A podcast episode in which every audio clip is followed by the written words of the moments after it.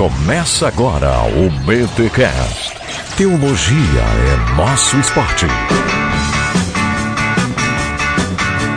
Muito bem, muito bem, muito bem. Começa mais um BTcast de número 201. Eu sou o Rodrigo Bibo e se tem alguém que pode dizer faço o que eu digo e faço o que eu faço é o próprio Deus. Hã? Olha aí.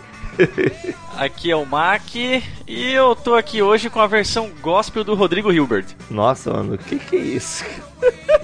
Vocês já viram o que o Jonas faz na internet? Como diria Rômulo Mendonça, que homem! É porque o, o olha só, o homem toca pra esposa. É, né, cara? O cara é poeta. Poeta? Não, gente, que isso? Ele tá nivelando, tá todo mundo com raiva dele. Vai, Jonas, vai. Aqui é Jonas Madureira, o pior dos mortais, o pior desse grupo seleto, deste grupo que hoje está aqui no Bible Talk. Olha aí, esse homem é humilde. Já começa humilhando a gente, né? É, justamente. Olha que isso é brincadeira, e por detrás de uma brincadeira sempre. É, dizem, né? É o que dizem. Gente, trouxemos mais uma vez o Jonas aqui no BTcast. Sempre é um papo agradável, tenho certeza que não será diferente dessa vez, para falarmos um pouco sobre a Bíblia, a palavra de Deus, a revelação, falar sobre o próprio Deus. Vai ser meio que uma introdução à doutrina das Escrituras ou seria uma introdução à pessoa de Deus ou uma introdução à Trindade? Não sei, você vai descobrir ouvindo este BTcast. Vamos colocar a Bíblia no lugar que ela merece, no lugar que ela deve ocupar em nossas vidas, mentes, corações e prática eclesiástica. Mas antes, os recados paroquiais.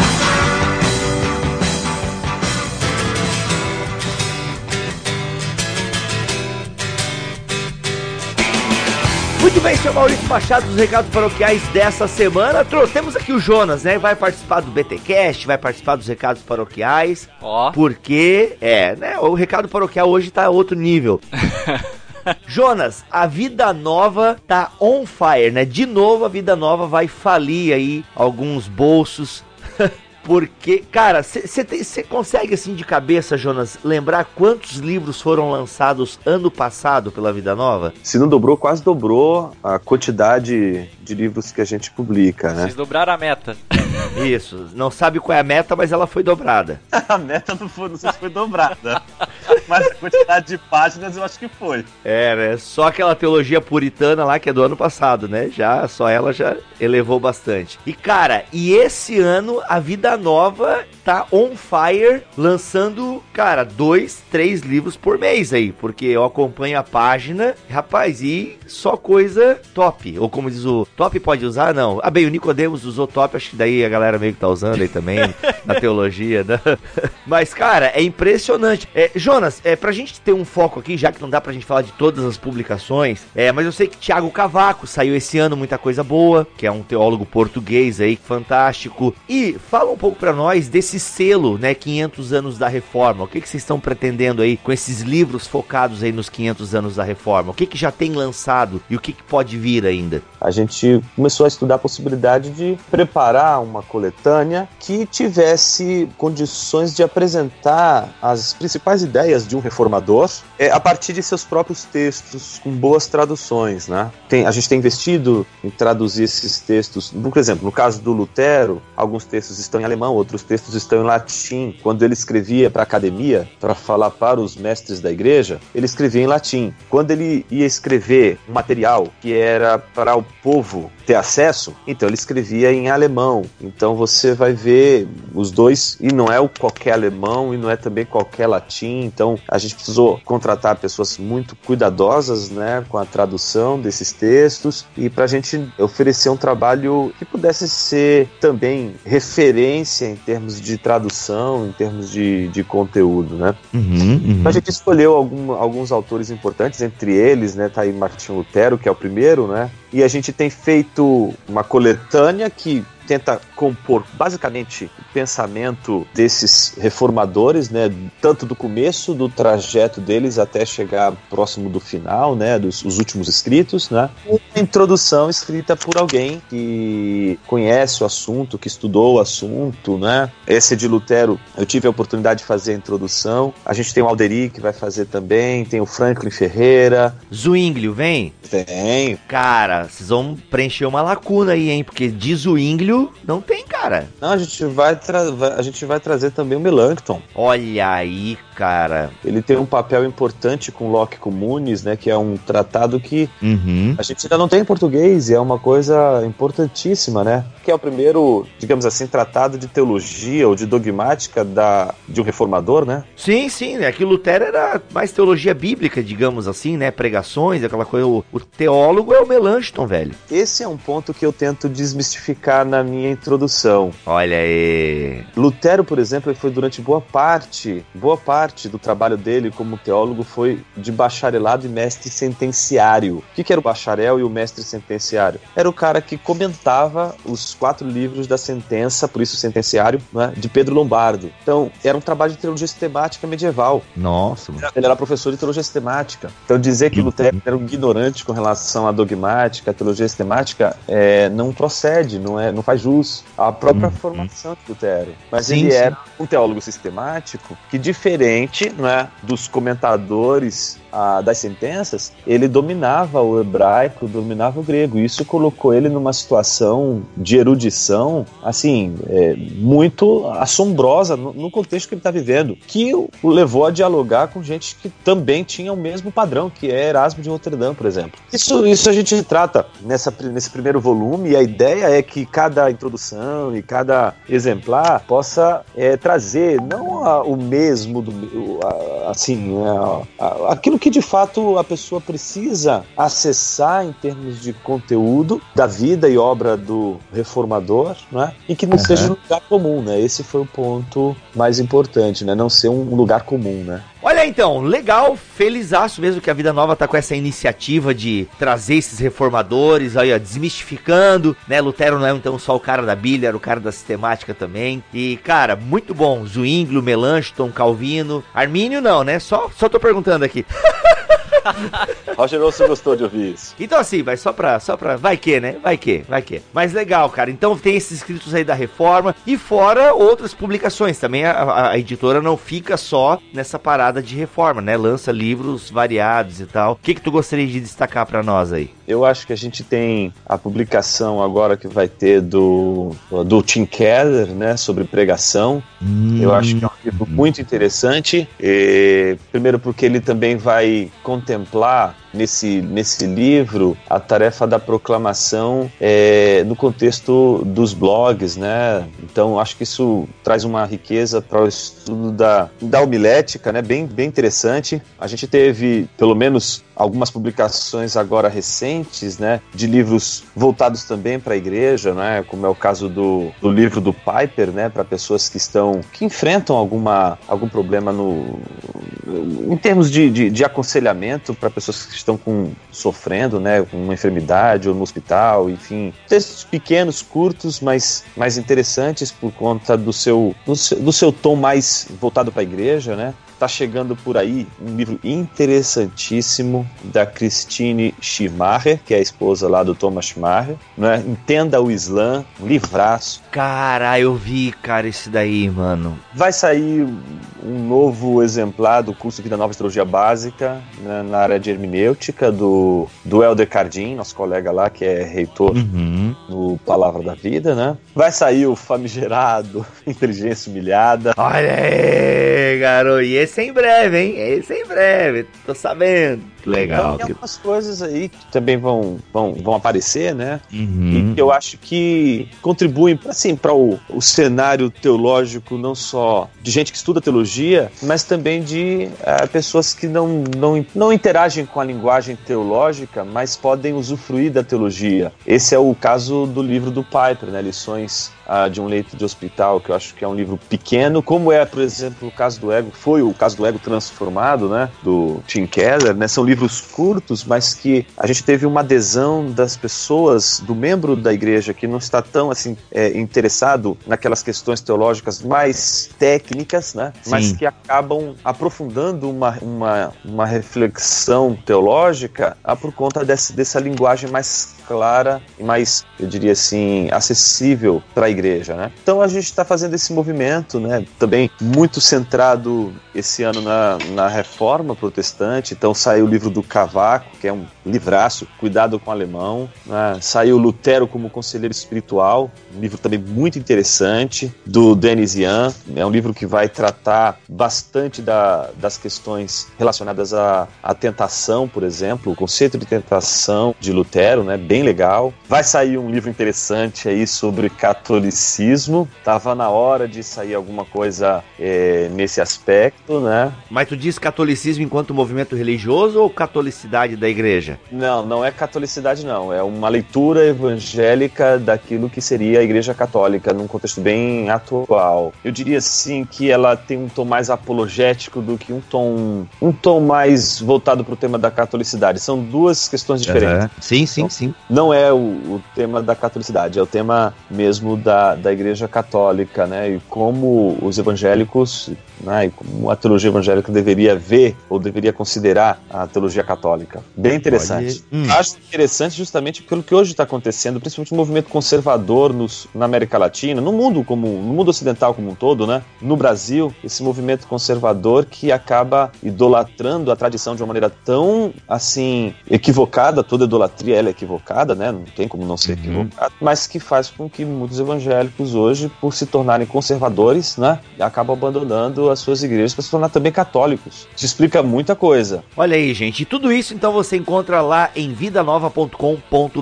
Tem a, a fanpage também, a página no Facebook. Os links estão aqui na descrição deste BTcast. E hoje, inclusive, a gente vai falar em cima de um lançamento da Vida Nova, Teologia da Revelação, de Timothy Ward, né? As Escrituras como Palavra de Vida. Então, boa parte do que a gente vai falar aqui neste BTcast está embasado nessa obra do Timothy Ward. E todos esses livros que já estão lançados, pessoal, aqui pela Vida Nova, você tem links, né? Caso você queira adquiri-los, aqui na descrição deste BTcast. Simbora então pro nosso papo. Make it up together.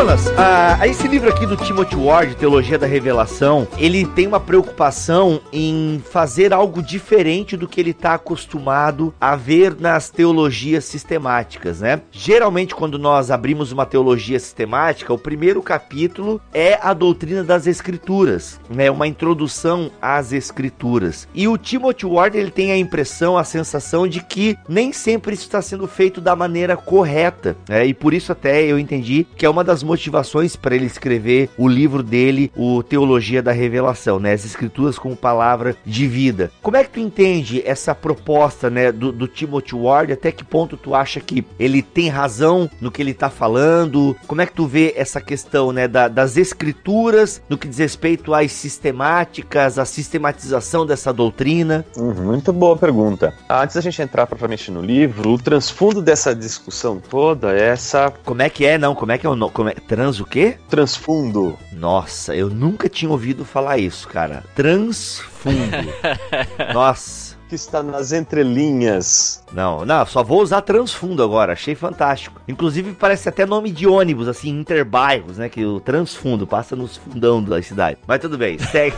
o transfundo, vai lá, achei demais. Muito interessante. Então, a discussão toda que eu acho que está no jogo aqui é essa tradição recente. Eu digo recente porque não porque tenha acontecido é, nos últimos anos assim, mas pelo menos desde o desse movimento do, do nascedouro do, do evangelicalismo norte-americano, né? Posterior, portanto, no final da primeira metade do século XX, que inseriu na teologia sistemática a bibliologia como ponto de partida. Quando a gente pega os, as dogmáticas, né, mesmo medievais, para dar um exemplo, os quatro livros da sentença de Pedro Lombardo, ou a gente pega as próprias dogmáticas que têm uma ligação forte com a reforma, ou a gente pega, por exemplo, as institutas de Calvino, por exemplo, elas não começam fazendo uma defesa da autoridade das escrituras. Se começa a teologia com Deus, é um pressuposto uhum. primeiro da teologia sistemática deve ser Deus. Mas, num contexto onde o ceticismo com relação às escrituras ele é exacerbado, então o que, que precisa ser feito? Uma defesa defesa do testemunho das escrituras para que então você possa fazer teologia. Esse movimento que, em princípio, um movimento apologético, né? Em princípio parece ser uma boa saída, ele apresenta algumas dificuldades. E essa é a primeira dificuldade, a dificuldade de falar sobre Deus, primeiro tendo que fundamentar, né? começando com as escrituras. Me parece, e, e esse, e esse é um dos pontos, por exemplo, que o Carson e o Tim Keller tocam num dos, das coletâneas que eles, é, escreve, eles organizaram, né, pensando justamente na questão da teologia sistemática no contexto que a gente vive hoje, foi exatamente sobre a necessidade de começar primeiro com as escrituras, porque já não se começa as escrituras falando de Deus, por que, que eu tenho que primeiro fundamentar as escrituras para depois falar de Deus? É como se eu tivesse modificando o tom da minha argumentação com relação a Deus, é, adequando esse tom da minha, da minha organização do pensamento pensamento de Deus a partir do ceticismo.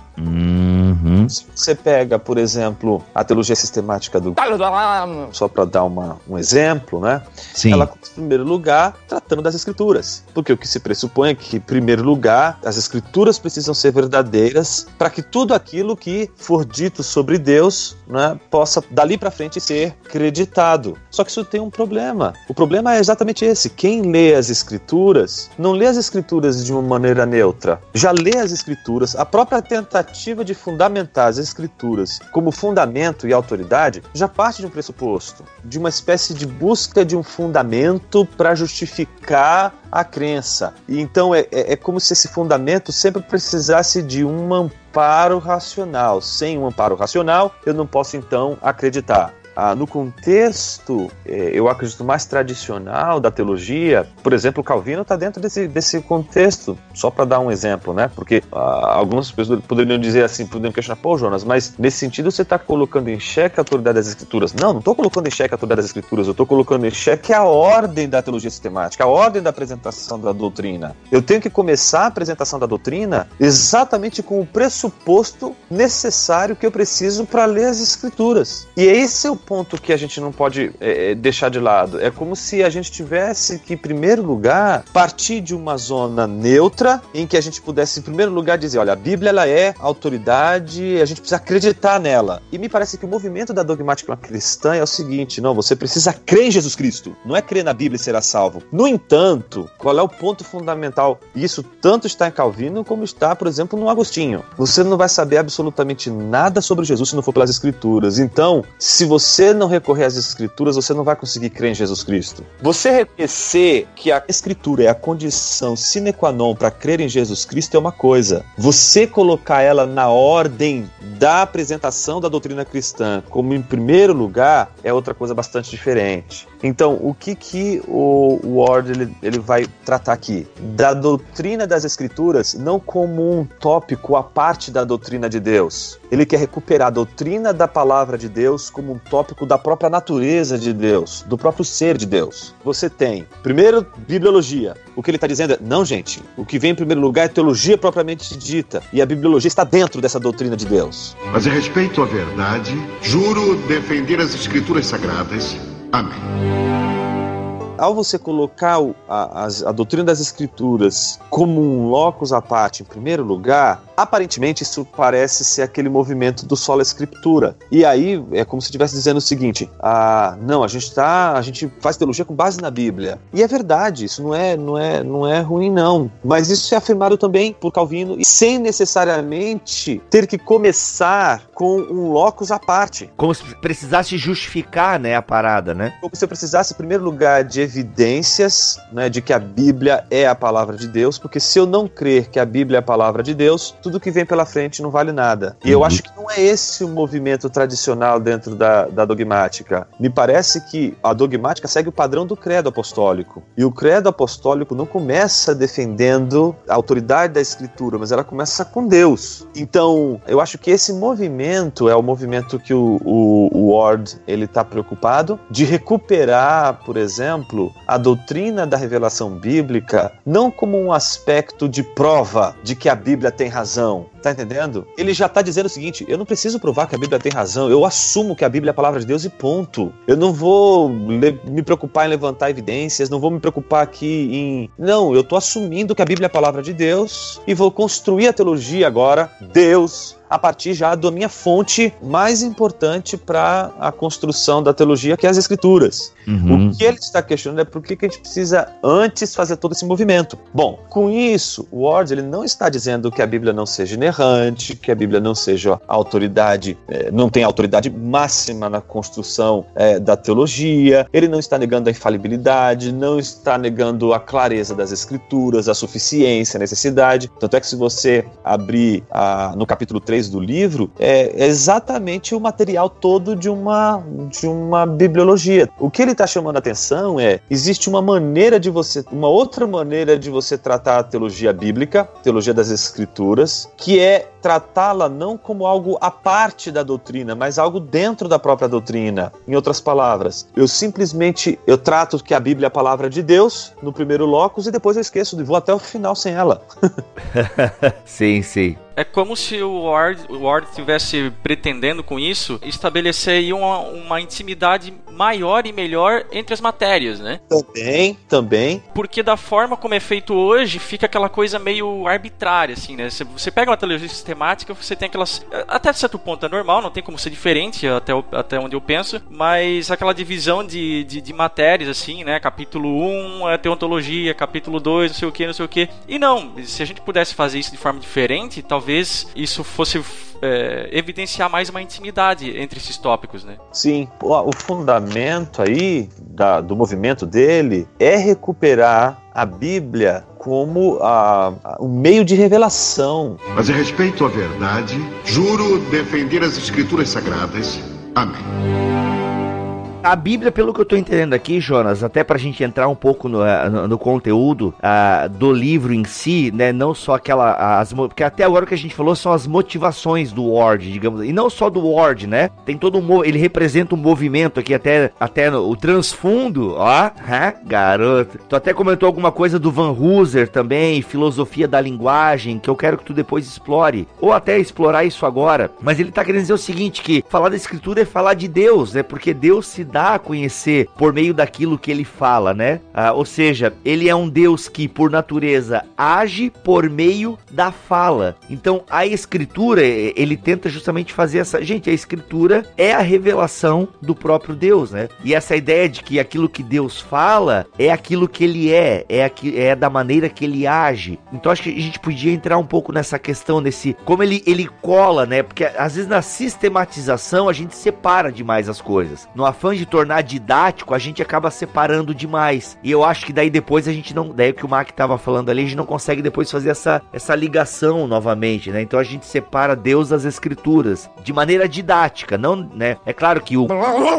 não tá separando uma coisa da outra, mas parece daí nesse didatismo a gente se perde. Eu acho que tá separando sim. E ele separa por causa disso que tá falando, didatismo. Sim. Mas ele separa. Uhum. Esse é o ponto. Mas eu digo que ele não separa ó, Jonas, no sentido que ele vai citar depois as escrituras para fundamentar a doutrina de Deus. É nesse sentido que eu tô pensando, sabe? Nesse sentido, sim. O que ele tá fazendo, ele não tá considerando é que esse, isso que ele separou, isso está ligado a um ato de Deus. Deveria Entendi. vir antes, antes de explicar o ato de Deus, tem que explicar Deus. Entendi. A Bíblia não vem antes de Deus, a Bíblia vem depois de Deus. Só que Perfeito. na sistemática, o que a gente faz? A gente inverteu a ordem. Mas a gente inverteu a ordem depois do século XVII com a questão dos prolegômenos.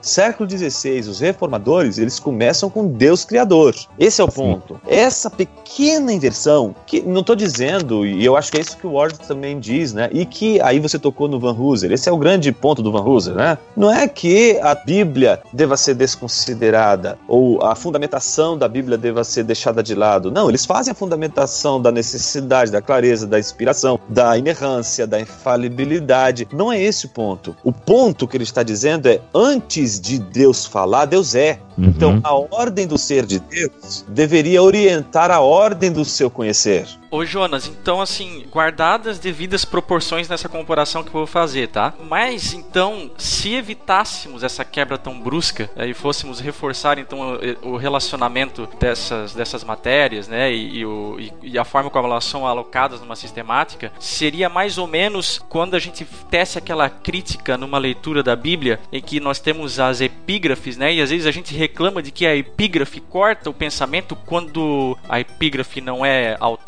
né? Não é inspirada e ela não deveria estar ali na, em determinado ponto quando a gente tem uma Bíblia, né? Não sei se, se, é, uma, se é uma comparação válida. Não, não, faz, faz sentido. É mais ou menos isso. É a ideia que faz você se pensar: peraí, por que, que eu estou demandando tanto tempo em falar sobre um ato de Deus sendo que eu deveria primeiro falar sobre Deus. Ah, o que, que isso vai levantar em termos teóricos? Qual é a motivação? Então, por que, que eu deveria escrever para um monte de crentes que a Bíblia tem razão? Perfeito, cara. Perfeito. Ah, aí sim. Você pega, Uhum. por exemplo, Gênesis. Gênesis não começa com teogonia. Quem começa Sim. com teogonia são, são os gregos. Exildo precisa ter uma teogonia para fundamentar a cosmogonia dele. Sim. Gênesis só tem cosmogonia, não tem teogonia. Gênesis começa explicando como o mundo foi feito, mas não explica sobre o que era Deus antes da criação do mundo. Não sabemos Isso. nada sobre Deus né, anterior à criação do mundo. Mas sabemos como o mundo surgiu. Isso é uma cosmogonia. A cosmogonia é a explicação de como o mundo surgiu. A teogonia seria aquela explicação sobre como os deuses surgiram. A gente não tem uma teogonia, a gente não tem uma explicação de como Deus surgiu. Deus é eterno. Sim. Mas a gente tem a cosmogonia. E Gênesis, em nenhum momento pressupôs que para explicar a origem do mundo precisaria se explicar a origem de Deus. A grande pergunta que a gente tem que se fazer é por que, que a gente precisa explicar a fonte que nós fundamentamos a nossa fé? Por que a gente já não pode pressupô-la e já começar em primeiro lugar? Deus. E aí, quando a gente for falar dos atos de Deus, a gente falar exatamente daquilo que é o principal ato dele, que é se revelar. E ele se revela de uma maneira clara e precisa, não na natureza, ele se revela de uma maneira clara e precisa nas escrituras. Ah, mas Jonas,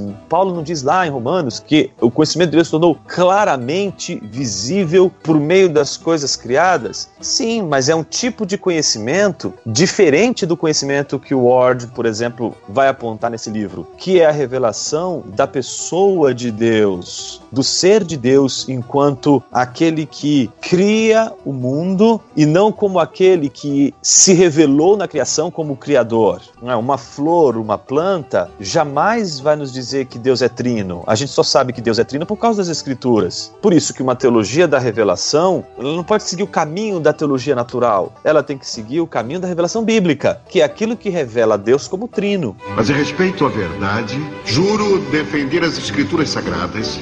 Amém. Ô Bibo, agora vem cá, co- como é que a gente fez no mosaico teológico? Então, cara, no mosaico eu, eu fiz tudo, eu fiz mais errado ainda aqui, né? Que o mosaico eu parto já de um credo, entendeu? Eu não parto de Deus, eu não parto da Bíblia, eu parto do credo niceno-constantinopolitano. Inclusive até o meu professor, só que veio, a crítica do meu professor, é legal tocar nesse ponto aí, Mac, porque o Mosaico Teológico, ainda que foi escrito pela equipe do Bibotalk, ele partiu de um projeto meu da faculdade. E foi até uma crítica que o meu professor de sistemática fez, mas olha só, cara, o meu professor de sistemática me questionou por que, que eu não comecei o meu posicionamento teológico com as escrituras. Olha isso, cara. Oh. Porque eu começo meu posicionamento. é, olha só. No fundo, ele tá repetindo também um, um, outro ponto de vista que talvez não seja o adequado, né? Não, não é que não seja o adequado. Esse é o ponto. Não é o único caminho. Isso, cara, esse é o ponto. Aí eu expliquei pra ele: olha, professor, como era para fazer uma declaração de fé, eu, para não correr no erro. E, cara, na verdade, eu fiz muito certo, cara. Porque olha só, eu, eu expliquei assim pra ele: ó, oh, professor, para não cometer o erro e também respeitar o passado da igreja, eu peguei um credo da igreja, né, aprovado por concílio ecumênico que atravessou a história da tradição cristã e eu começo então o meu posicionamento a partir de Deus. Tanto que o primeiro capítulo do mosaico é o quê? A pessoa de Deus. Olha aí, até na metodologia a gente foi profético. Olha aí, olha aí. É claro que depois a gente dedica um capítulo só pra Bíblia e tal, né? E não coloca esse capítulo dentro da pessoa de Deus, né? Mas tudo bem, ninguém é perfeito. Ah, mas isso, isso tem uma justificativa. Foi escrito a várias mãos, né? Então, uma pessoa escreveu sobre a Bíblia e outra escreveu sobre teontologia, né? Então. Olha aí, ó, Mosaicão é a fera. Pena que não tem mais para vender, mas olha aí, é fera. Não, mas tem link do e-book da Amazon aqui na postagem do BTcast. Olha aí, tá aprendendo esse garoto, minha gente? tá, que oportunidade. Olha aí, muito bom. Mas a respeito à verdade, juro defender as escrituras sagradas. Amém. Jonas, pra gente é, caminhar um pouco mais aqui em direção a essa ideia do Deus que fala, ah, como é que eu posso confiar na Bíblia? Porque a gente tá afirmando aqui que a Bíblia é então a revelação de Deus, aquilo que Deus quis dar a conhecer de si. Mas aí entra um pouco na questão da linguagem, né? Como é que eu posso confiar? Porque assim, eu não tenho mais Deus falando comigo, eu tenho um livro, né? Um livro sagrado aí, um livro que contém essas palavras de Deus. Tipo assim, como é que eu vou confiar confiar nisso? Por que, que Deus escolhe falar e usar meios humanos para falar, né? É, essa é uma questão até que o Ward levanta ali no começo, essa ideia de que por que, que Deus utiliza esses meios humanos? Deus sendo eterno, poderoso, um ser vivo, uma pessoa, né? Um ser vivo é ótimo, né? Foi excelente essa colocação. Deus sendo uma pessoa, por que, que ele não continuou falando com a gente como falou, né? No período da revelação bíblica? Eu tenho certeza que a gente teria mais crentes hoje em dia, né? Se de alguma forma, eu tô julgando aqui a partir da minha incredulidade muitas vezes, mas assim, é, e que eu ouvi até ontem isso, mas por que isso, né? Por que Deus se revela através das escrituras? Como é que é essa questão? E por que que o Ward, ele afirma, né, tão, de maneira tão categórica, as escrituras são o próprio Deus, né? Ele não fala exatamente isso, mas eu entendi isso, né? Ele até faz uma crítica dizendo que a gente tem que tomar um pouco de cuidado. Esse é o problema de você começar com as escrituras, mas de alguns cometerem aquilo que ele chama de bibliolatria, que seria uma espécie de você transformar a Bíblia na quarta pessoa da Trindade. Não é esse, hipótese alguma, o movimento do. Mas o que faz com que ele se preocupe com isso e faz com que ele escreva essa obra, que na verdade é resultado dos estudos dele com Van Ele foi orientado pelo Van Hooser, a tese de doutorado dele. Ele, em primeiro lugar, ele é um pastor, não é um acadêmico, que teve orientação para o seu doutorado com Van Hooser, estudou exatamente o sistema da, da, das escrituras, né? Mas qual é a grande preocupação? A preocupação dele é que a gente é influenciado pelo iluminismo. O iluminismo ele exige sempre da gente que os pensamentos e os nossos sistemas né, de pensamento, de crença, eles estejam fundamentados em bases eu diria assim, é, indestrutíveis, para que eles possam ser confiáveis. Então, se eu vou afirmar um determinado conjunto de crenças, para que essas crenças possam ser aceitas, elas têm que ter um, um fundamento inexpugnável, indestrutível. Esse movimento que é fundacionista, né, você tem que, para né, afirmar a crença, você tem que ter evidência, influenciou muitos evangélicos. Né? Outra coisa ainda com relação a essa questão do iluminismo, recentemente eu terminei a leitura do livro Ciência de Deus, né, do Alistair McGrath.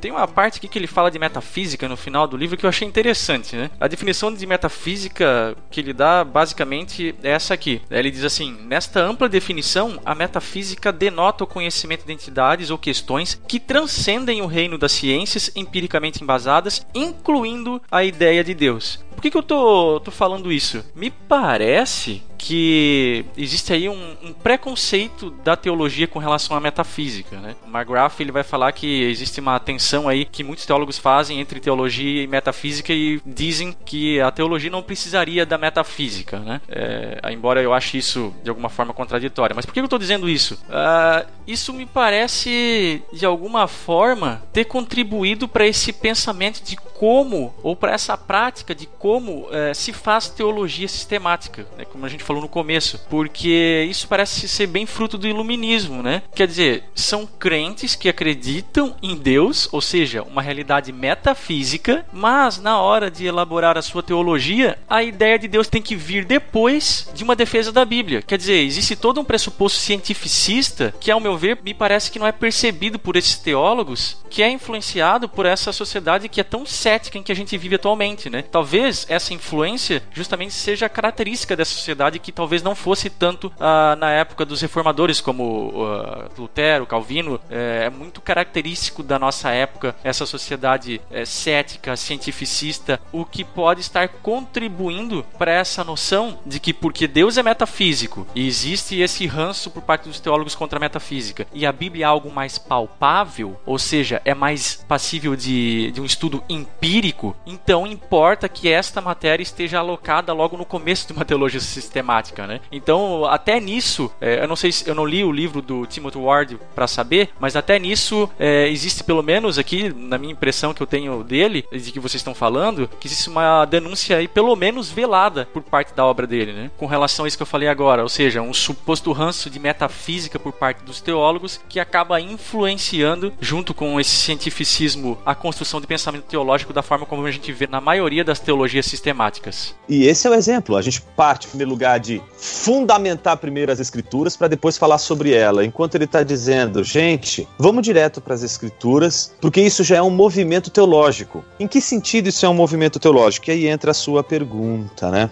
A gente não vai conseguir ouvir as escrituras como revelação de Deus, em primeiro lugar a gente não crê em Deus. Perfeito. Cara, faz todo sentido. Faz, faz todo sentido. Veja só, um liberal que não crê que Deus exista ou que seja agnóstico, por exemplo, ele poderia ser um estudioso das escrituras com um rigor e um grau de precisão assim admirável? Sim. Acredito que sim. Como, por exemplo, eram os medievais. Os medievais conheciam Bíblia sim. Os medievais eles, eles entendiam das escrituras. Ah, Lutero, ele aprendeu hebraico foi com um professor medieval. Não é? Ele não aprendeu hebraico por iluminação. Porque ele está num tempo em que as pessoas também estudam a Bíblia. O problema não é esse. É o que o Marvin Anderson diz, né? No livro dele, A Batalha pelo Evangelho. A reforma não descobriu as escrituras. A reforma descobriu o evangelho. Né? As ah. escrituras estavam lá, as pessoas conheciam a Bíblia, sabiam da existência da Bíblia. Né? O que as pessoas não conheciam era o evangelho. Perfeito. Então é interessante isso, porque a teologia liberal, salva as devidas proporções, é a mesma coisa. Tem teólogo liberal que conhece a Bíblia e conhece muito bem. A pergunta é: conhece o evangelho? Conhece a doutrina? E é mais do que isso. Eu acho que tem um outro ponto ainda fundamental aí. O fato de uma igreja ter Bíblias em seus bancos não significa que essa igreja prega o evangelho e conheça o evangelho. O ponto fundamental fundamental da bibliolatria que ele tenta chamar a atenção é essa coisa que faz com que a gente. Pronto, a gente colocou o fundamento na Bíblia, agora a gente pode falar o que a gente quer. Cara, depois que você defendeu que a Bíblia é autoridade, aí você fala um monte de coisa que não tem nada a ver na Bíblia, mas tá valendo, porque você já começou defendendo que a Bíblia tem razão. O que ele tá mostrando é: não. Primeiro movimento é crer em Deus, porque para eu ler a Bíblia, eu já preciso pressupor que Deus exista, ou não. Pessoas que não são cristãs e que, por exemplo, são ateus, por exemplo, podem ler a Bíblia. Bíblia. E eles podem conhecer o texto bíblico. Sim, sim. O Jô Soares conhece mais Bíblia que muito crente, cara. Então, é, esse é o ponto que a gente está tentando mostrar. Ninguém lê absolutamente nenhum livro sem um pressuposto, sem uma base fundamental. Então, esse pressuposto de que a Bíblia é a palavra de Deus, ele não é uma, não é uma, ele não pode ser fruto meramente de uma, um fundacionismo, de uma, de um movimento onde, por exemplo, eu só vou poder falar, né, do que está na Bíblia se eu conseguir provar que a Bíblia é a palavra de Deus Não, ele, em primeiro lugar, questiona esse movimento. Segundo lugar, que é a coisa importante, depois de apresentar isso, ele lança a tese dele. A tese dele vai mostrar, em primeiro lugar, que ele não está criticando que ele não está criticando aqueles que começam a teologia sistemática fundamentando com a Bíblia. Ele está dizendo simplesmente que existe outro caminho. E esse outro caminho começa exatamente com a seguinte tese. Essa é a tese do livro do, do Ward. O falar de Deus é parte indissociável de seu agir para salvar. Essa é a tese, está na página 30 do livro. Vou repetir: o falar de Deus é parte indissociável de seu agir para salvar. Uma coisa então é você começar, em primeiro lugar, falando das escrituras como se fosse, por exemplo, um código civil. Sim. Código de regras que você precisa cumprir. Outra coisa é você considerar que aquele livro que a gente chama de Bíblia, ele é um meio não só de Deus falar, preste atenção, é meio de Deus agir. Sim. Uhum. Isso faz toda a diferença.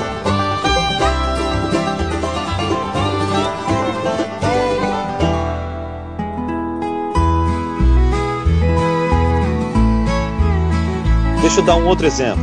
E esse é um, pra gente é muito importante, porque as pessoas hoje, elas menosprezam a pregação do evangelho. E por que que eu estava ansioso pela publicação desse livro em português? Porque em primeiro lugar, ele recupera a noção de que a pregação do evangelho não é só palavra, é ação. Pregar o evangelho é agir. As pessoas acham que pregar o evangelho não é agir.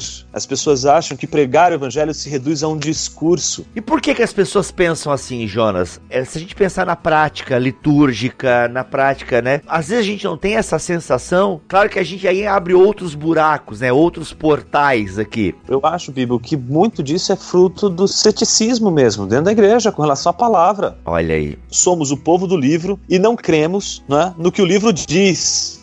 Entendi. Mas o pior, a gente tenta provar que o livro tem razão. pra depois Nossa. não acreditar no que o livro diz.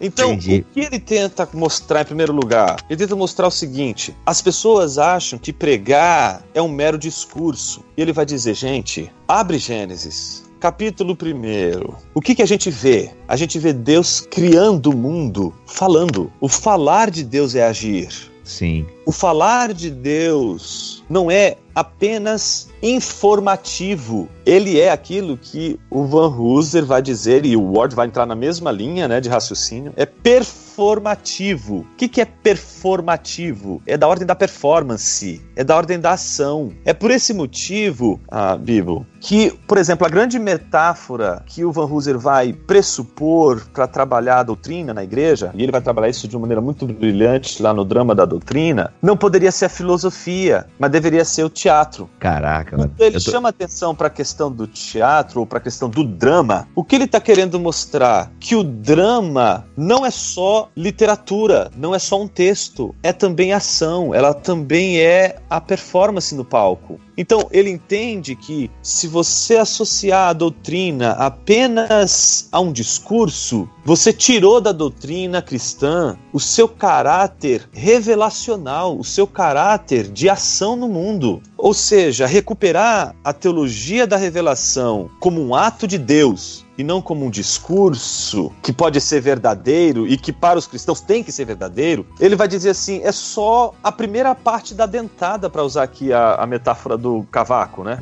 Sim. Tem a dentada toda, e a dentada toda não é só dizer que a Bíblia é verdadeira, é dizer que a Bíblia não só tem razão no que ela diz, mas como ela exige reação, ela exige performance, ela exige ação. Ou seja, não dá pra eu separar aquilo que Deus é daquilo que Deus fala, né? Daquilo que Deus faz. Exato. É. E isso tem a ver também, Jonas, com aquela ideia ah, judaica de que ouvir é obedecer, né? Acho que relembra, lembra, a gente pode entrar nesse, nesse atributo sim, eu acho que tem, tem tudo a ver. Mas no fundo, no fundo, aqui, se a gente observar a rigor a tese dele, ele está recuperando uma tradição que vem também da filosofia, em especial da filosofia da linguagem, que no final né, da primeira metade do século XX né, ganhou força no contexto da filosofia da linguagem, que é com a teoria dos atos de fala do John Austin e também com ah, o Searle, né? Se tu diz, O que é a teoria dos atos de fala? Eles descobriram o seguinte: que existem discursos que são apenas locuções, né? Eu simplesmente digo alguma coisa. Mas tem discursos que não são meramente um dizer, eles são também um agir. E aí, quais seriam, por exemplo, ilustrações para esse discurso que não é só um dizer, mas é também um agir? Por exemplo, quando a gente vai abrir uma reunião e diz assim: Eu declaro aberta esta assembleia, não é só um dizer é um agir, isso é uma ação. Por exemplo, imagine você, ah, eu vou falar aqui no caso de um imersionista, tá falando do batismo, Sim. mas poderia também ser por aspersão, nada impede. Vou falar a partir do meu contexto. Se uma pessoa está numa piscina e simplesmente ela é imergida ali, não aconteceu o batismo. O batismo não é mergulhar a pessoa na água. Enquanto Entendi. o oficiante não diz eu te batizo em nome do Pai, do Filho e do Espírito Santo, essa pessoa não é batizada. Por quê? Eu te batizo não é só um dizer, é também um agir. Mas a respeito à verdade, juro defender as Escrituras Sagradas. Amém. Outro exemplo típico do, de que um dizer, um falar, não é só um discurso, mas é também um agir, é o perdão. Perdão Olha não é só um sentimento. Eu não posso só sentir que eu perdoei alguém. Enquanto eu não verbalizo isso, enquanto eu não digo isso, eu te perdoo. O perdão não acontece. O perdão é o dizer. Quando é que esse dizer se tornou ato também? Se, esse ato se tornou presente em Deus? Um dos exemplos típicos é o claros e precisos é o exemplo da cruz, quando Jesus diz: Pai, perdoa-lhes porque não sabem o que fazem. O dizer é o perdão. Quando Deus, por exemplo, diz haja luz, ele não só está dizendo palavras, não é só um som, aquilo é um agir, é um, é um ato. Então, eu acabei dando alguns exemplos para mostrar aquilo que esses teóricos como Austin e Surley defendem, né? Existem atos que são apenas locuções, que são apenas um dizer. Discurso político, né? Discurso político é só locução, né? Exato. E você tem aquele discurso que não é só discurso, é ação. E nisso, Bibo, eu acho que está o grande ponto do Word. A pregação não é só um dizer, é um agir. Quando alguém prega a palavra de Deus, ali há a ação de Deus, há o agir de Deus. Veja só que exemplo maravilhoso. Pega Ezequiel capítulo 37. O profeta está ali no meio de um vale de ossos secos o que, que Deus diz a ele? Esses ossos podem reviver? Aí o, o profeta diz: Isso só o Senhor sabe, né? Aí Deus diz: Então profetiza esses ossos. Dize, ossos secos, ouvir a voz do Senhor. Como é que um osso pode ouvir a voz de Deus? Você sabe o que significa isso, Bíblia, para a vida da igreja? Significa o seguinte: que existem na igreja, por exemplo, pessoas que um dia ouviram a palavra de Deus e tiveram, por conta do pecado, e aí o pecado explícito que gera isso é a idolatria, tiveram seu coração, o, o esfriamento, aquilo que a gente chama de esfriamento espiritual. Tá frio, não vai ouvir. Mas o que é que vai fazer alguém experimentar avivamento? Não é outra Sim. coisa senão ele ouvir a palavra de Deus. Poxa, mas ele é surdo. Veja que uma pessoa quando faz isso, uma pessoa quando diz, mas ele é surdo, ele é morto, ele não vai ouvir. Essa pessoa não, ela ainda não entendeu que a pregação não é só um dizer. A pregação sim, sim. é um dir. Não, inclusive até a ideia do mortos espiritualmente, né, de Efésios, né? No, no fundo nós somos esses vale, esse vale de osso seco mesmo, né? Sem vida, sem mortos, né? Sem capacidade. E a palavra de Deus, né, vivifica, né? Nos vivifica e tal, porque é uma, uma ação do próprio Deus. Tipo, não tem como desassociar, né, aquilo que Deus fala daquilo que Deus faz, porque é uma coisa só, né, cara? Que incrível isso. Não, isso isso isso é formidável, porque ao mesmo tempo que a palavra palavra de Deus é o agir de Deus, essa palavra que combina com ação, ela também vai nos exortar a não somente entender um sermão, não somente entender a Bíblia, não somente dizer que ela é verdadeira, mas agir conforme ela. Ou seja, o que ele está dizendo é que não basta dizer que a Bíblia é verdadeira, é preciso realizar, fazer o que ela está pedindo que a gente faça. Sim. Não adianta nada você ser um paladino das Escrituras, que defende a inerrância das Escrituras, que defende a infalibilidade das Escrituras, mas você não imprime na tua vida os atos decorrentes dessas palavras. Não adianta nada Perfeito. você defender a veracidade das escrituras, sabe, defender a autoridade das escrituras e ela não ser autoridade no teu ato, no teu agir. Peraí, alguma coisa tá esquisita nisso aí. Não é suficiente então dizer que a Bíblia tem razão, que a Bíblia é verdadeira. Eu preciso me humilhar ao ponto de perceber que ela não é só uma convocação para a minha mente, é uma convocação para a minha ação. Doutrina, portanto, ela não pode ser só entendida, ela tem que ser realizada, ela tem que ser encenada, para usar os termos do Van Hooser aí. Você vê que a gente começou falando sobre como deve ser a ordem de uma teologia sistemática e, tamo, e chegamos ao ponto de falar sobre como isso influencia o nosso culto, né? Eu não li o livro inteiro do Ward, mas o quarto capítulo é a Bíblia e a vida cristã. É. Aplicação da doutrina das escrituras. Então, assim, e aí, cara, eu percebo que o buraco é mais embaixo mesmo. E por isso a gente tem esse ateísmo cristão e ateísmo evangélico até. Porque assim, até eu tava conversando recentemente com um amigo que ele fala: Meu, cara, mas eu oro, cara. Mano, eu, eu falo para Deus me mudar, cara. Depois eu confesso os meus pecados. E a pergunta que eu fiz para ele foi: Cara, e quanto tempo tu fica quieto lendo a Bíblia?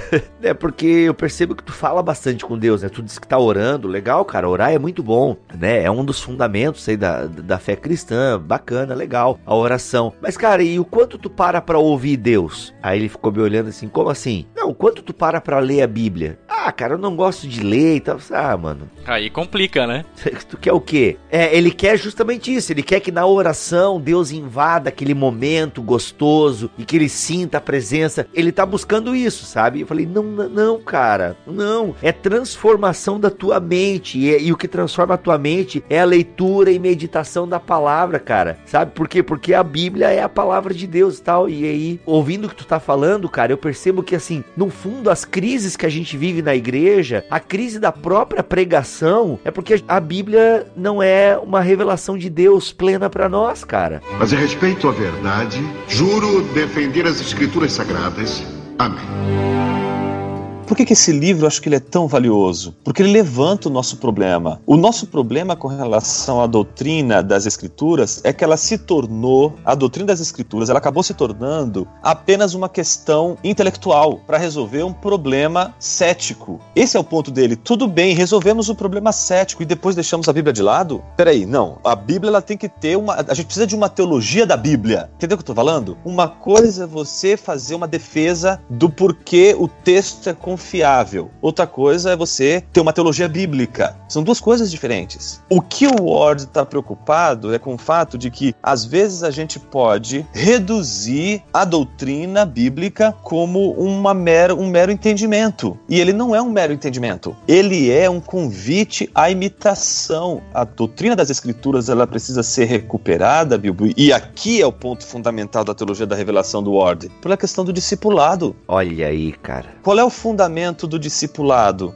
A palavra discipulado pode significar duas coisas. Pode significar seguir a Jesus e ensinar as pessoas a seguirem a Jesus. Para ensinar as pessoas a seguirem a Jesus, você precisa pressupor o seguir a Jesus. Troca seguir por imitar. O que é o discipulado? Imitar a Jesus. O que é então o outro sentido do discipulado? Ensinar pessoas a imitarem a Jesus. E qual é o pressuposto para ensinar as pessoas a imitarem a Jesus? Imitar a Jesus. Imitar é elucubrar, falar sobre o que Jesus fez. Até onde eu sei, imitar aqui é no campo da ação. Discipulado não é, não é aula de teologia. Discipulado não é encontro para você ler livro meramente. Discipulado é você ensinar alguém com a tua vida como você imita Jesus. Perfeito, cara. E é o que Paulo fala, né, gente? Sede meus imitadores, né? Como eu sou de Cristo, né? Ou seja, sigam esse exemplo, não só meu, mas de outros, né, que estão procurando viver, né? É, cara, fantástico. Ninguém aprende nada nessa vida sem imitação. Não, é só ver as crianças, né, mano? Tu tem filho pequeno aí também, tu tá, tá ligado. A gente, nós todos temos aqui. Esse é o problema da educação latino-americana, em especial a educação brasileira. A gente não aprende sem imitação. O problema é que aqueles grandes que a gente deveria imitar nos foram tirados do horizonte porque eles foram considerados os europeus malignos, opressores, e aí deram pra gente os MCs. Tchum, tchá, tchá,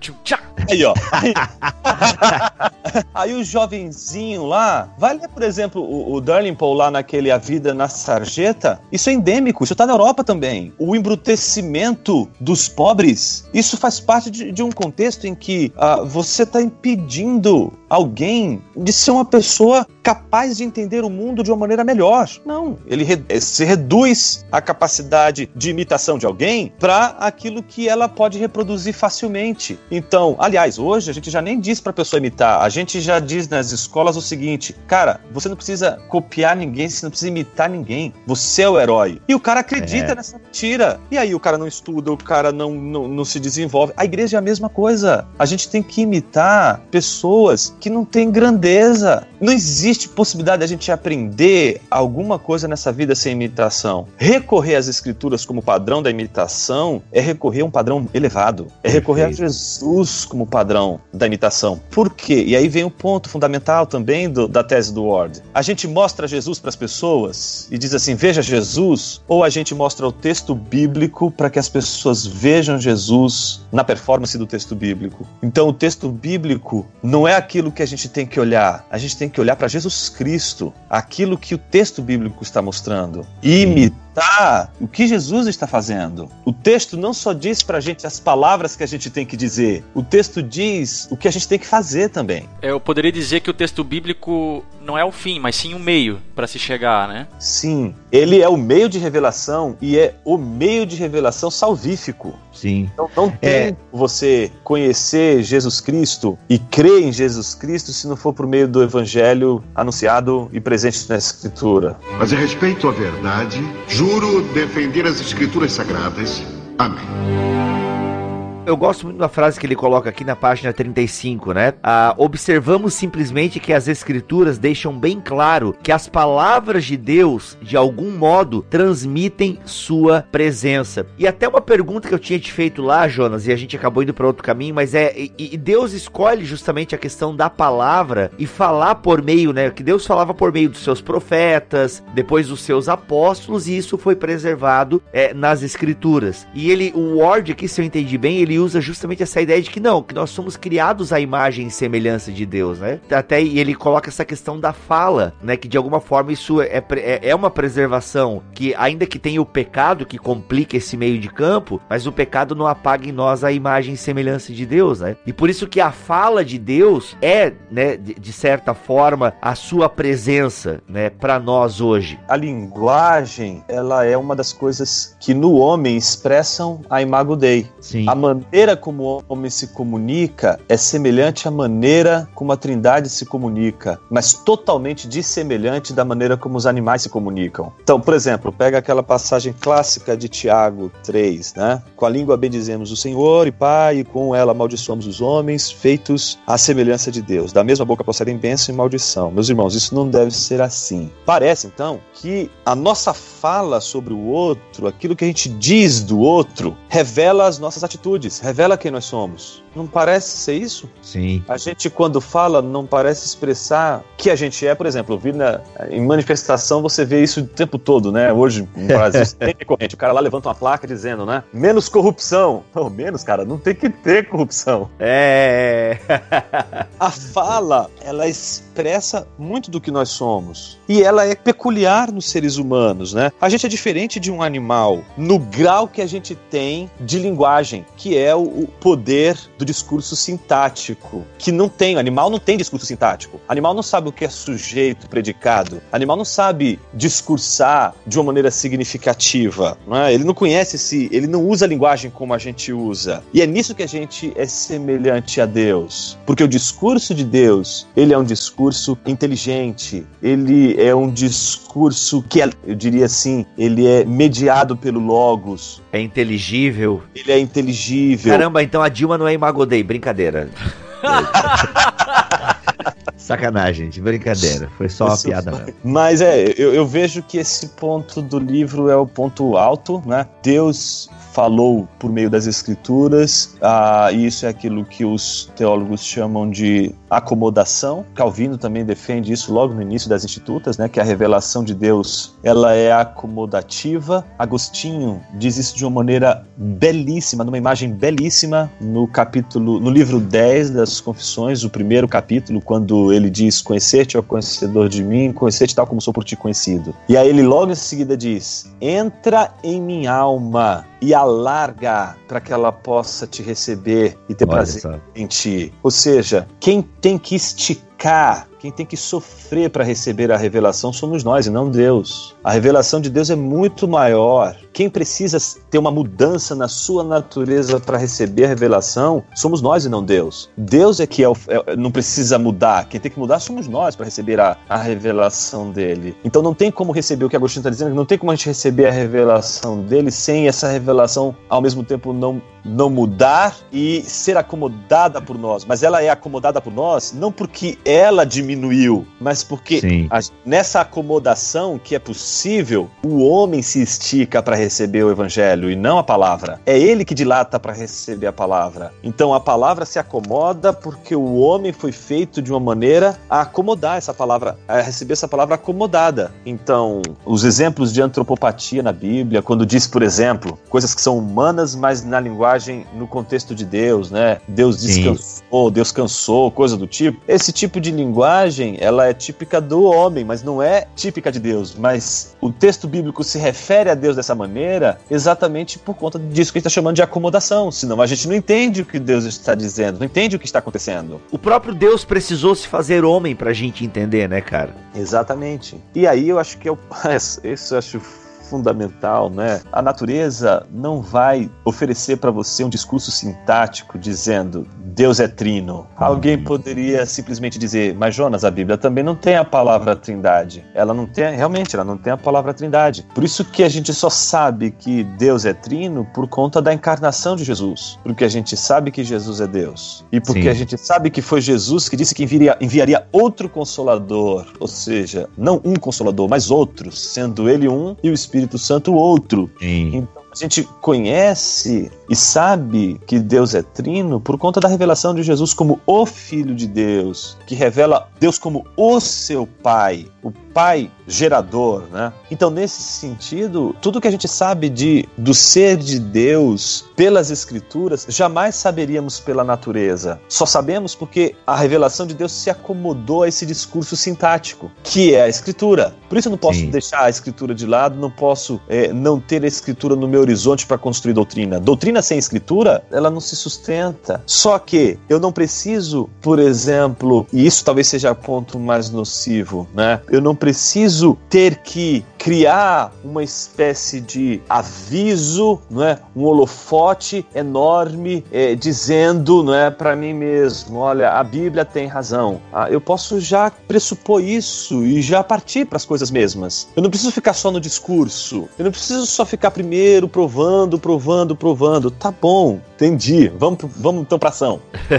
É mais ou menos isso que, que o, o Ward está tentando mostrar. Que a gente Sim. pode passar um tempo todo estudando a doutrina das Escrituras e reduzir essa discussão a meras evidências de que a Bíblia tem razão. Tá bom, eu sei, eu aceito que essas evidências são suficientes para a Bíblia ser inerrante, infalível, eu creio que a Bíblia é infalível, eu creio que ela é inspirada por Deus. Tá, a teologia da revelação se reduz a isso? Claro que não. O que o Ward quer mostrar é que ela é mais do que isso. Ela é um script, um roteiro que Deus nos dá, não apenas para entendermos, mas para encenarmos no mundo da vida, para agirmos no mundo da vida. Olha aí, muito bom. Mas em respeito à verdade, juro defender as escrituras sagradas. Amém. E eu quero resumir, nosso tempo já está indo embora. Eu quero ler o último parágrafo do capítulo 3, não, do capítulo whatever, o capítulo não importa. É, o último parágrafo, quando ele finaliza, é, é, tudo isso que a gente está falando aqui, que o Jonas falou, ele resume da seguinte maneira na página 57. A perspectiva bíblica apresentada neste capítulo pode ser resumida de modo muito simples. Deus escolhe se apresentar a nós e a agir em nós por palavras humanas e através delas, cuja origem está nele. Palavras que ele identifica como suas. Quando deparamos com elas, Deus age em nós. Ou seja, aquilo que tu veio falando o programa inteiro, Jonas. Falar e agir não dá para separar. É a mesma coisa, praticamente. É. Deus age em nós, sobretudo pela promessa de uma aliança conosco. Deus se identifica com o seu ato de prometer de tal modo que, para nós, encontrar a promessa divina é, em si mesmo, encontrar a Deus. A forma suprema pela qual Deus vem ao nosso encontro em sua promessa de aliança são as palavras da Bíblia toda. Portanto, encontrar as palavras das Escrituras é encontrar Deus em ação. Essa perspectiva bíblica será o fundamento sobre o qual os demais capítulos serão construídos e determinará a forma de nossa doutrina das Escrituras. Ou seja, a pregação é ação. Eu não preciso fazer obra social para depois trazer a pregação. Teoricamente, a pregação leva à ação e à transformação, né? Cara, fantástico, fantástico. Jonas, suas considerações finais. Nós temos ainda três minutos do seu precioso tempo. Gente, Jonas é plantador de igreja agora e a coisa tá corrida, mas ele cedeu aí duas horinhas. Jonas, sua consideração final, cara. E o convite aí, né, para ler Teologia da Revelação. É, esse livro foi uma bênção para mim quando eu tive a oportunidade de ler ele pela primeira vez. Eu acho que o ponto fundamental dessa experiência de leitura e que eu desejo muito que aquilo que esse livro provocou em mim provoque em outros, essa noção de que a Bíblia ela não pode ser simplesmente apenas é, fundamentada como inerrante, ela tem que ser reverenciada como meio pelo qual enxergamos o agir de Deus no mundo, tendo em vista a imitação. Eu acho que esse é o maior ganho do livro, despertar-nos para a teologia da revelação como algo que não é meramente intelectual, como algo que a gente entende e pronto, isso é verdade. Não, é uma verdade que a gente entende e não dá para a gente apenas entender sem reverberar isso no mundo da vida, agindo conforme Deus, atuando conforme Deus. Deus quer, portanto, que as suas ações no mundo sejam imitadas pelos seus filhos. E talvez a nossa incapacidade de imitar Jesus reflita o fato de que a gente é, reduziu as escrituras como a uma espécie de livro que a gente simplesmente lê. Eu acho que a Bíblia a gente não só lê, a Bíblia a gente, além de ler e entender, a gente precisa responder as perguntas que ela nos faz e essas perguntas elas são respondidas nas nossas ações, na nossa mudança de vida, na nossa referência para a vida. Eu acho que uma pessoa que pode entender o texto bíblico e saber o que o texto bíblico está dizendo em termos de ética não é suficiente enquanto ela não temer a Deus e temer a Deus como aquele que usou as escrituras e usa as escrituras para nos exortar, nos admoestar, nos dirigir, nos repreender, nos perdoar, nos salvar, nos redimir. Ou seja, o Espírito de Deus vai atuar na sua igreja e ele não vai atuar se não for pelas palavras de Deus nos dada nas escrituras e, portanto, por meio das escrituras. Então, o solo escritura precisa ser recuperado não apenas como fundamento das nossas crenças, mas como fundamento da nossa vida. Uou! muito bom, muito bom.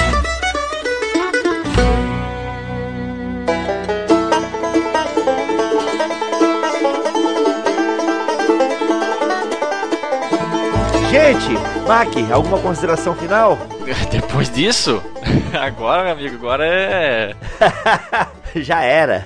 Já é. Eu li recentemente, acabei de ler recentemente um livro do, do, do McGrath que explodiu minha cabeça. E logo depois vem um BTcast como esse, aí, cara, não tem cérebro que aguente, velho. Devagar e sempre, né? Muito obrigado, Jonas, pelo teu tempo aqui no BTcast, cara. Valeu mesmo, brigadão. E despede-nos aí, né? Se quiser fazer jabá da tua igreja, vai que tem alguém de São Paulo aí que tá meio desigrejado, procurando alguma igreja legal, bacana, com boa palavra, que considere tudo isso que a gente acabou de falar aqui. Fique à vontade também. Não, quero agradecer mais uma vez a oportunidade de tratar um assunto tão bacana, um assunto que não é tão simples assim, mas ao mesmo tempo é tão necessário, é? e que um, é uma distinção tão parece tão banal, mas ela é tão importante para nossa vida diária. Então, quero agradecer pela oportunidade de poder divulgar um livro que eu acredito, um livro que eu invisto na divulgação, porque sei dos resultados que a leitura de um livro como esse pode fazer no ministério de alguém que não só quer pensar a palavra, mas quer viver a palavra. Então, eu desafio é, muitas pessoas a lerem esse livro e estou feliz de poder fazer isso aqui no BTcast. É Quero agradecer a você pelo papo, né, ao Mac que hoje esteve aqui com a gente. Ah, é verdade, a gente é, plantou recentemente a igreja, Igreja Batista da Palavra, fica na rua Bartolomeu de Guzmão, ah, número 521, bem pertinho do metrô Vila Mariana. A gente está usando a capela do Seminário Servo de Cristo, que tem sido um seminário que tem nos ajudado nesse momento da plantação da igreja, do qual nós somos muito gratos. E é isso. Aqueles que morarem em São Paulo, sentirem vontade de conhecer, estão, são todos muito bem-vindos. Muito bom. E Jonas, despede-nos então. Bom, eu, com o amor de Deus Pai, que a graça de nosso Senhor Salvador Jesus Cristo, que a consolação, a comunhão do Espírito Santo estejam sobre todos nós, nos ajudando sobretudo a não só ler a Bíblia, mas agir conforme as Escrituras. Amém. Amém.